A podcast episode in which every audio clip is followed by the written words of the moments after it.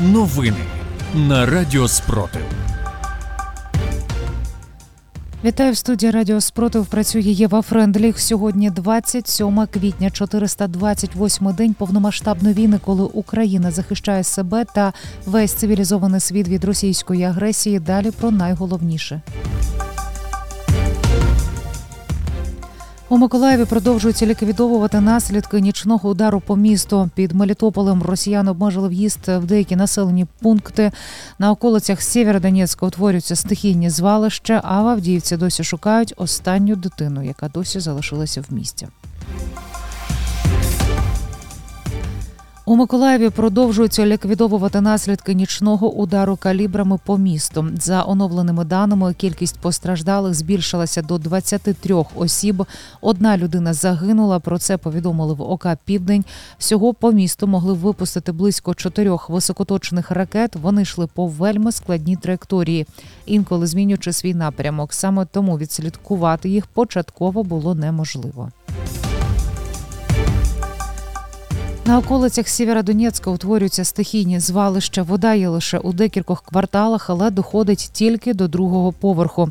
Санітарна ситуація погіршиться з підвищенням температури, оскільки каналізація не працює. Сміття вивозиться лише на околиці. Про це повідомив керівник військово-цивільної адміністрації Олександр Стрюк. Під тимчасово окупованим Мелітополем росіяни обмежили в'їзд у деякі населені пункти навіть до родичів. На блокпостах військові Росії перестали пропускати людей без прописки конкретного населеного пункту. Про це повідомляє Рія Мелітополь. Так, жителі міста повідомляють, що не можуть відвідувати батьків пенсіонерів в одному із сіл сусіднього Токмацького району, оскільки в паспорті немає прописки цього села. Це нововведення російських фашистів стосується населених пунктів, які найближче розташовані розташовані до лінії розмежування.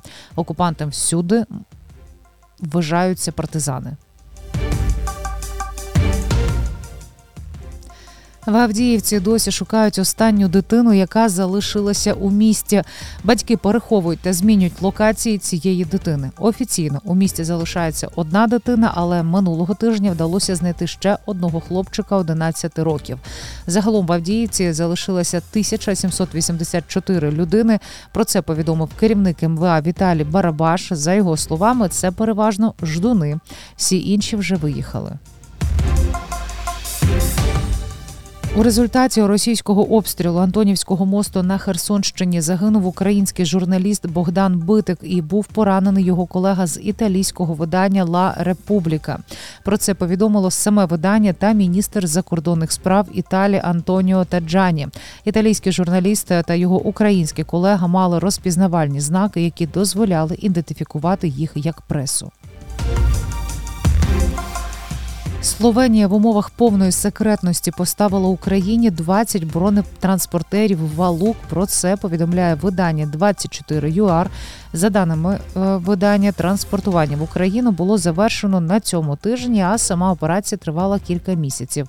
Вони були перевезені до однієї з сусідніх країн транспортним літаком С-17. За добу Сили оборони України знищили 510 російських окупантів. А ще українські військові на Херсонщині знищили 6 ворожих БПЛА, 5 ударних ланцет та 1 Берлін БР. З вами була Єва Френделіх. Зігріваємо один одного любов'ю. Віримо в Сили оборони України, і все буде Україна.